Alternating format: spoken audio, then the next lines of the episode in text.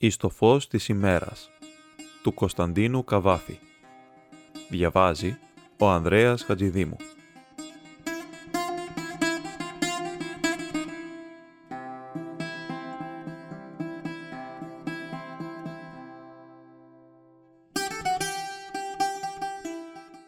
Εκαθήμην μίαν εσπέραν μετά το δείπνον εις το καζίνον του Αγίου Στεφάνου εν Ραμλείο.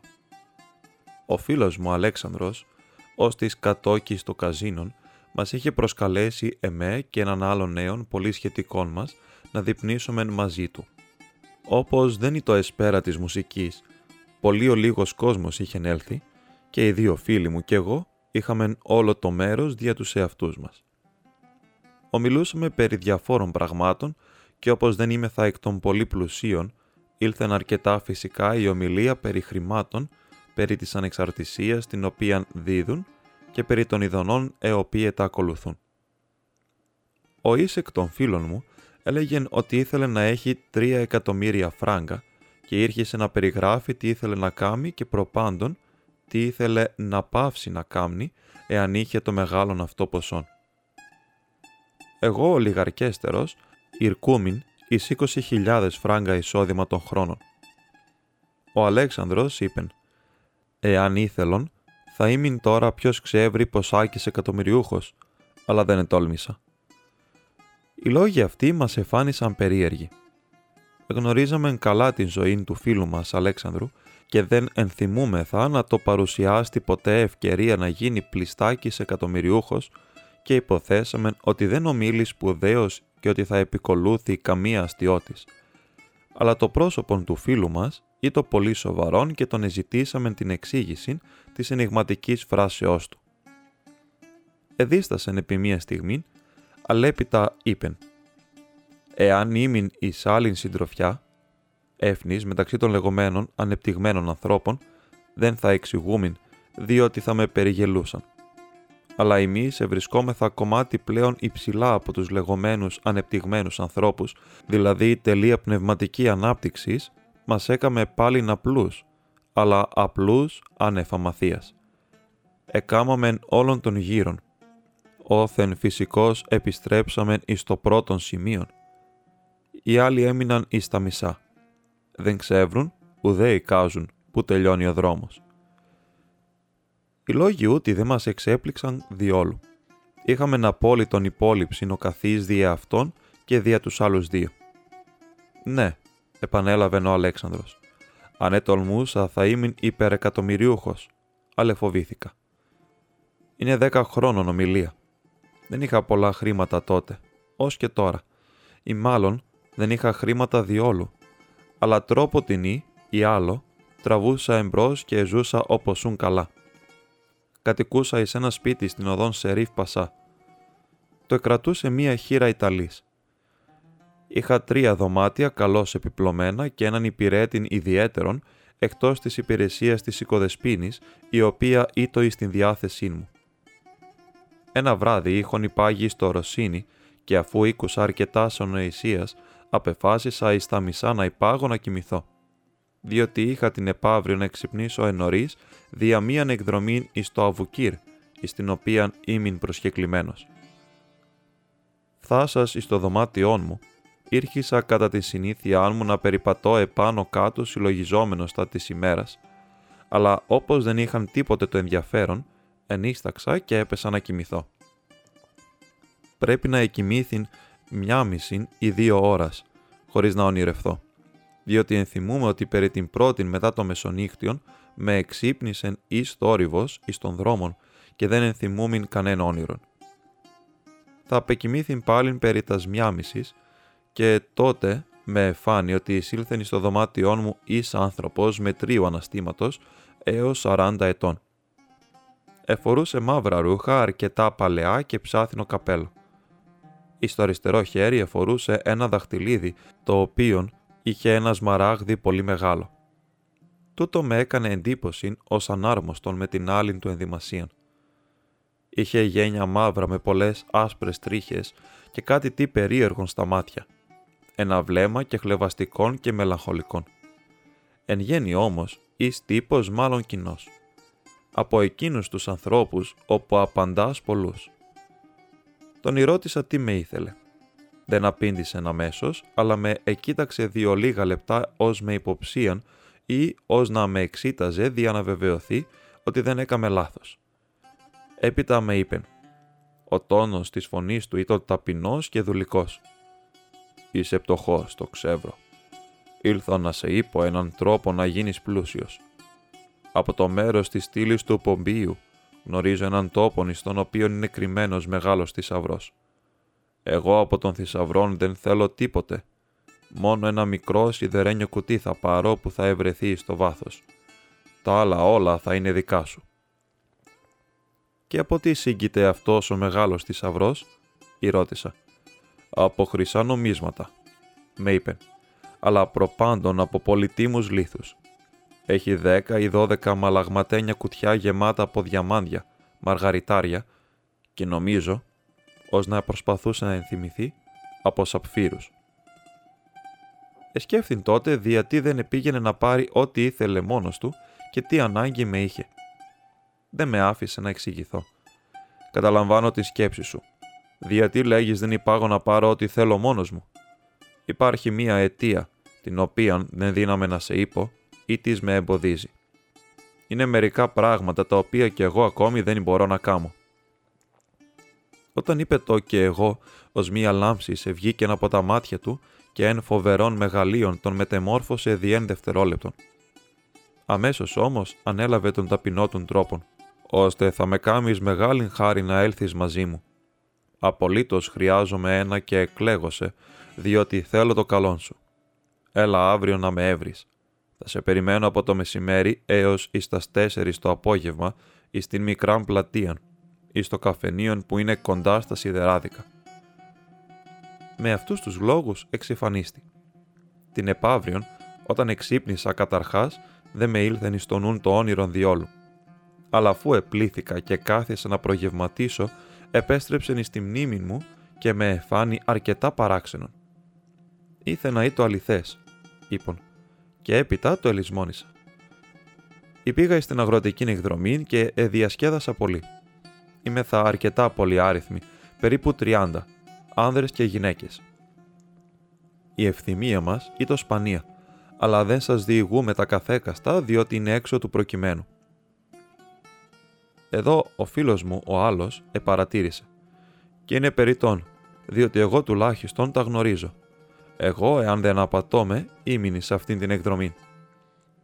«Ίσο, δεν σε ενθυμούμε.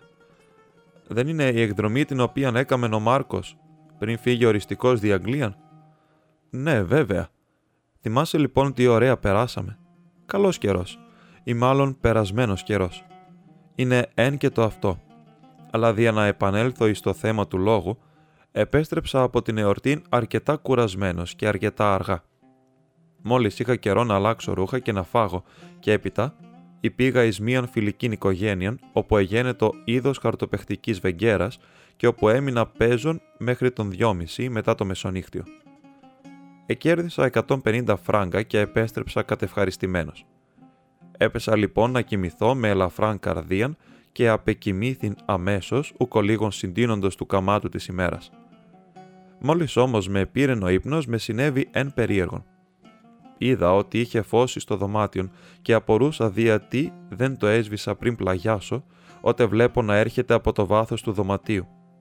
Ή το αρκετά μεγάλον το δωμάτιό μου, από το μέρος της θύρας, ένας άνθρωπος, τον οποίον ανεγνώρισα αμέσως. Εφορούσε τα ίδια μαύρα ρούχα και το ίδιο παλαιό ψάθινο καπέλο. Αλεφαίνεται δυσαρεστημένος και με είπε «Σε περίμενα το απόγευμα από το μεσημέρι έως εις τας τέσσερις εις το καφενείον. Διατί δεν ήλθες? Σε προτείνω να σε κάμω την τύχη σου και δεν σπέβδεις. Θα σε περιμένω και πάλιν εις το καφενείον σήμερον το απόγευμα από το μεσημέρι έως εις τας τέσσερις και να έλθεις χωρίς άλλο». Έπειτα εξυφανίστη ως την άλλη φοράν. Αλλά τώρα εξύπνησα με τρόμον.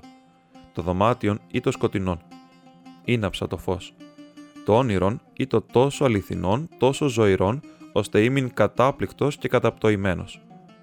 Είχα την αδυναμία να υπάγω, να υπάγω να είδω εάν η θύρα ήτο κλειδωμένη. Ήτο κλειδωμένη ως πάντοτε. Είδα το ορολόγιον, ήτο η ώρα τρεις και μισή. Είχα πλαγιάσει εις τας τρεις. Δεν σας κρύπτω και δεν ενδρέπομαι διόλου να σας είπω ότι ήμουν πολύ τρομαγμένος. Εφοβούμαι να κλείσω τα μάτια μου μη τυχόν κοιμηθώ και πάλιν και επανείδω τον φανταστικόν επισκέπτη μου. Εκάθισα εις μίαν καρέγλα πολύ νευρικός. Περί τας πέντε ήρχισε να χαράζει.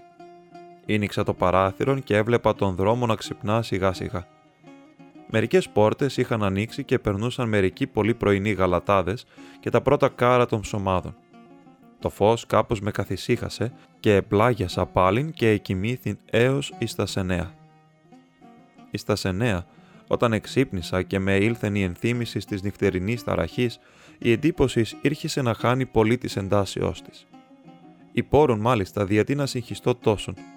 Εφιάλτες βλέπει ο καθής και έχουν ήδη εις την ζωήν μου πολλά. Εξάλλου τούτο εδώ δεν είτο ένας εφιάλτης. Είναι αληθές ότι είχον ήδη δίστο αυτών όνειρον. Αλλά τι με τούτο. Και πρώτον, ή το βέβαιν ότι το είδα δεις. Μήπως ονειρεύθην ότι είχον ήδη προηγουμένως των αυτών άνθρωπων. Αλλά εξετάσας καλώς τη μνήμη μου, επαρέτησα την ιδέαν ταύτην.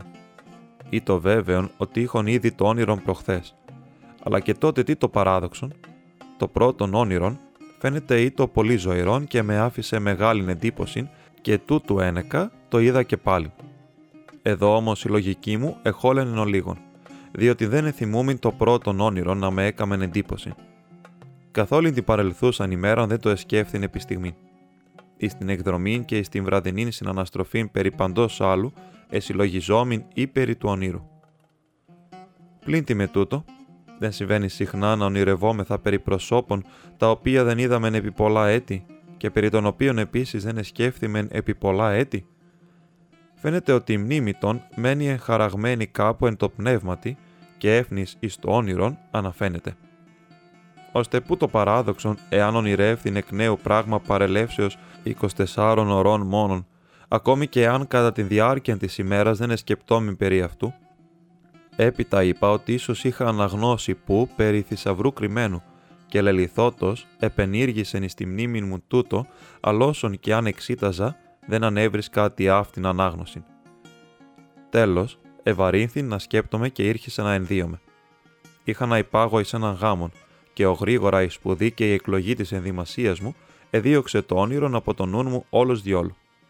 Κατόπιν, εκάθισα εις το πρόγευμά μου και δια να περάσω καμίαν ώρα, επήρα και διάβασα εν περιοδικών εκδιδόμενων εν Γερμανία. Τον Έσπερον, νομίζω. Υπήγα εις τον γάμον όπου ήτο συναθρισμένη όλη η καλή κοινωνία της πόλεως. Είχα τότε πολλά σχέσεις και ως εκ τούτου επανέλαβα απείρους φοράς μετά την τελετήν ότι η νύμφη ήτο πολύ εύμορφη μόνον ο λίγων χλωμή, ότι ο γαμβρός ήτο πολύ καλός νέος και είχε και χρήματα και άλλα τι αυτά. Ο γάμος τελείωσε περίπου εις τα σεντεκάμιση προμεσημβρίας και μετά το τέλος υπήγα εις τον σταθμόν Βούκλη δια να είδω μίαν οικίαν την οποία με είχαν συστήσει και την οποία επρόκειτο να ενοικιάσω δια γερμανικήν οικογένεια του Καΐρου, σκοπεύουσα να περάσει το καλοκαίρι εις Αλεξάνδρεια. Η οικία ήτο το όντι ευάερος και καλώς διηρημένη, αλλά όχι τόσο μεγάλη όσο με είχαν είπε. Εν τούτης, υπεσχέθην εις την οικοκυρά να συστήσω την οικία της ως κατάλληλον. Η οικοκυρά διελήθη εις ευχαριστίας και ή να με συγκινήσει με διηγήθη όλα τα παθήματά της, πώς και πότε πέθανε ο Μακαρίτης, πώς είδε και την Ευρώπη, πώς δεν ήταν γυναίκα για να νοικιάζει το σπίτι της, πώς ο πατέρας της ήταν του δεν θυμούμε ποιου Πασά ιατρός κτλ. Εκπληρώσας το χρέος τούτο επέστρεψα εις την χώραν. Έφτασα εις το σπίτι μου εις την πρώτη μετά μεσημβρίαν και έφαγα με μεγάλη όρεξη.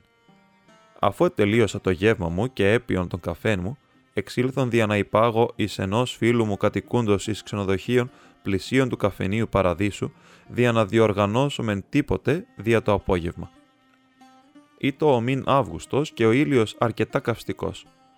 Εκατέβαινα αργός την οδόν Σερίφ Πασά δια να μην υδρώσω.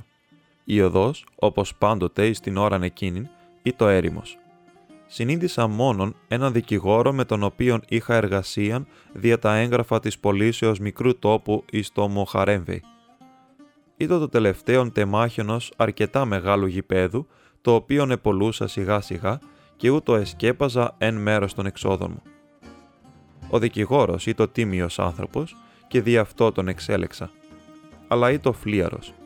Καλύτερα να με έκλεπτεν ο λίγον και να μην με σκότιζε το κεφάλι με τη μορολογία του. Δια εν παραμικρόν πράγμα με ήρχιζεν ατελευτή τους ομιλίας. Τι εμπορικών δίκαιων με έλεγεν, τι ρωμαϊκών δίκαιων, έφερε μέσα των Ιουστινιανών, ανέφερε παλαιάς δίκας όπου είχεν εις την Σμύρνη, επενήτω, με εξηγούσε χίλια πράγματα, όλος άσχετα, και με ευαστούσεν από το ρούχο, πράγμα το οποίον μισώ. Είχα να υπομένω την φλιαρίαν του ανοήτου τούτου, διότι κάθε τόσον, όταν εξυντλεί το η ρήμη της πολυλογίας του, επροσπαθούσα να μάθω τα κατά την πώληση τα οποία είχαν διεμέ ζωτικότατον ενδιαφέρον. Επροσπάθειέ μου αύτε με έβγαλαν από τον δρόμο μου και επήγαινα μαζί του. Επεράσαμε το επί της πλατείας των προξένων πεζοδρόμιων του χρηματιστηρίου. Επεράσαμε των μικρών δρόμων, ως της ενώνει την μεγάλην με την μικράν πλατείαν. Και επιτέλους, όταν εφθάσαμε στο κέντρο της μικράς πλατείας, είχον λάβει πλέον όλα στας πληροφορίας όπου ήθελα και με άφησε ο δικηγόρος μου ενθυμηθείς ότι είχε να επισκεφθεί πελάτην εκεί που διαμένοντα. Εστάθην μία στιγμή και τον έβλεπα να απομακρύνεται και καταρώμη τη φλιαρίαν του που με έκαμε μέσα ιστόσιν ζέστην και ιστόσον ήλιο να βγω από τον δρόμο μου. Ετοιμαζόμουν να επιστρέψω επί των βημάτων μου και να πορευθώ προς την οδόν του καφενείου Παραδείσου, ότε έφνης η ιδέα ότι ήμην εις την μικράν πλατείαν με εφάνει αλόκοτος.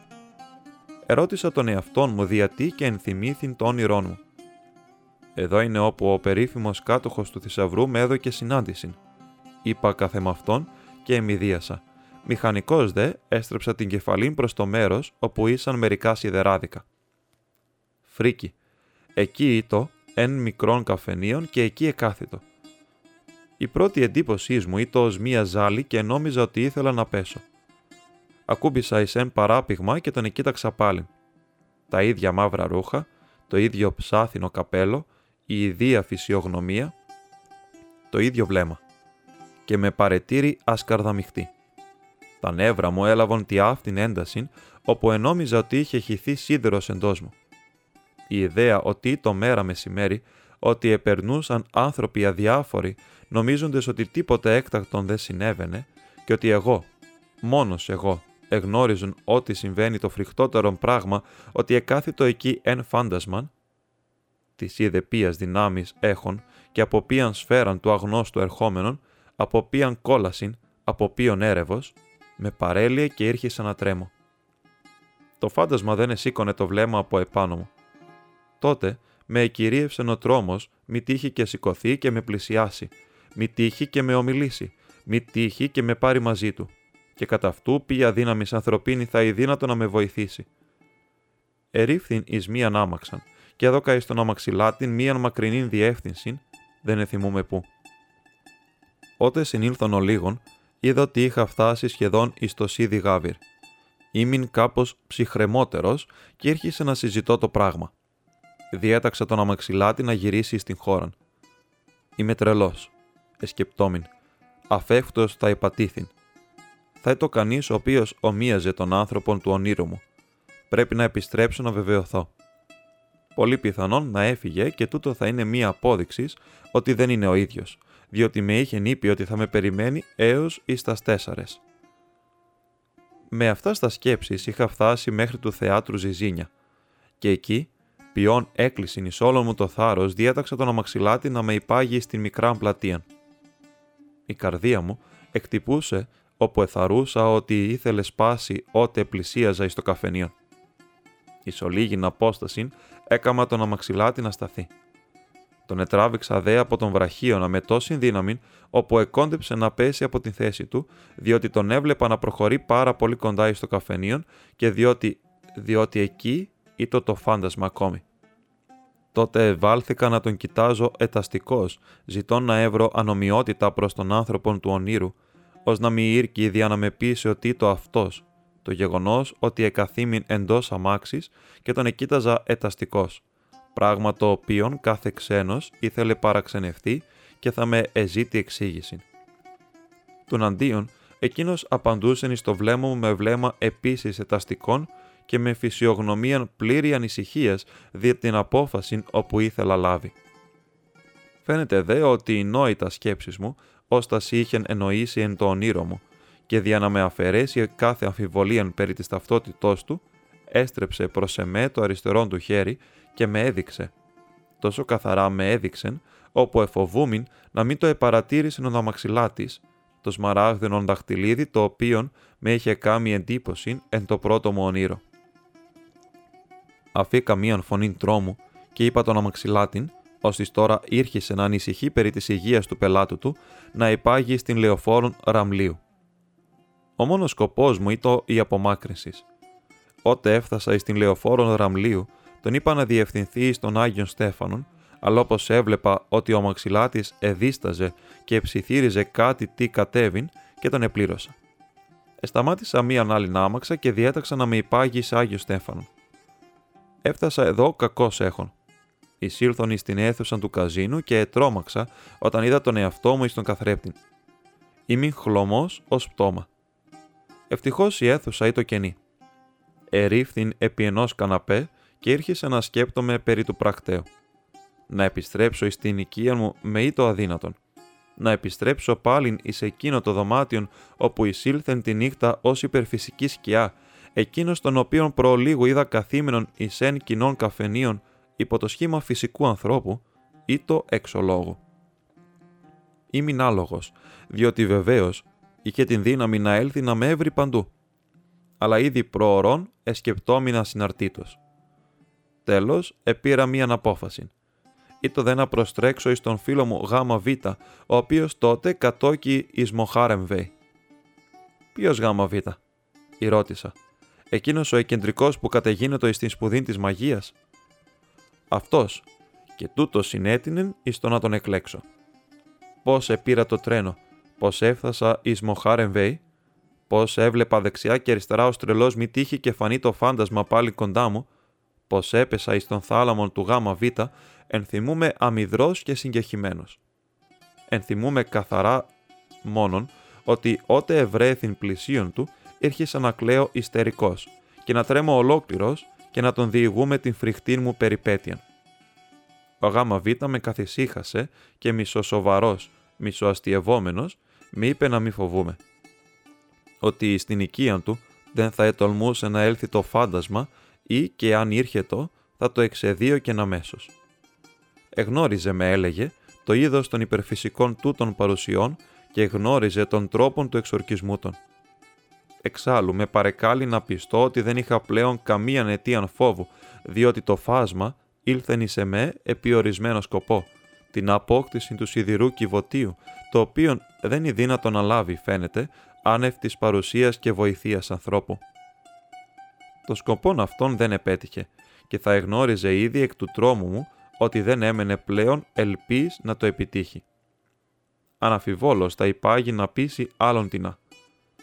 Ο Βήτα ελυπεί το μόνον όπου δεν τον ειδοποίησα εγκαίρος δια να μεταβεί να είδει το φάντασμα ο ίδιος και να το ομιλήσει, διότι προσέθεσεν εν τη ιστορία των φασμάτων, η παρουσία των πνευμάτων ή των δαιμόνων τούτων εις το φως της ημέρας είναι λίαν σπανία. Εν τούτης, αυτά όλα δεν με καθησύχαζον. Επέρασα πολύ ταραγμένη νύχτα και την επαύριον εξύπνησα με πυρετών.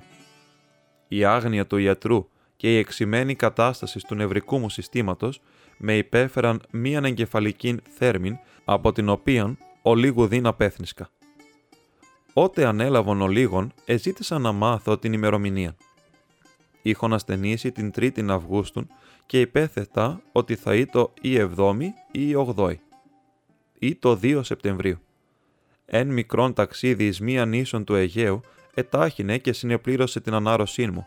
Καθ' όλην τη διάρκεια της ασθενείας μου ήμην στην οικία του φίλου μου Βήτα, ώστις με εφρόντισε με την αγαθήν καρδίαν, ειν γνωρίζεται.